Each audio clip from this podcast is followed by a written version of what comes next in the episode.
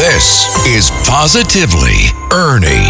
Now, here's Ernie Anastos.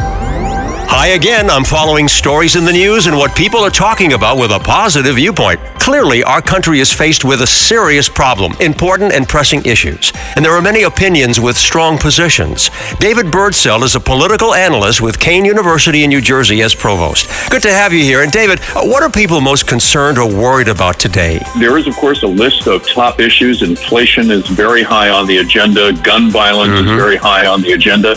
Our ability to get along with one another is yeah. a great concern for many people. But you'll get different answers if you ask Republicans or if you ask Democrats. So for Republicans, the number one issue right now mm-hmm. is inflation, followed quickly, followed right behind by crime. Okay. For Democrats, the number one issue is gun violence, followed by climate change. Mm-hmm. Uh, so a big gut gulf in terms of what people believe the top issues really are. In comparison to previous years, do people think that we are better or are we worse off? Do you think the country is on the right track or do you think we're headed in the wrong direction?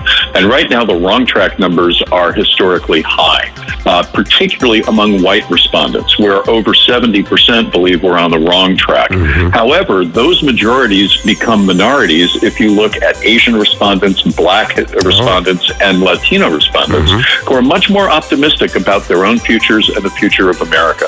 Thank you very much, David Birdsell. There are many challenging issues facing our country today. And what about political leadership? What are people looking for? That's coming up. I'm Ernie Anastos with positive news you can use on 77 WABC. For more positivity, listen Sundays at 5 p.m. And for even more Ernie, listen anytime to Positively Ernie Extra. Go to WABCRadio.com and the 77 WABC app.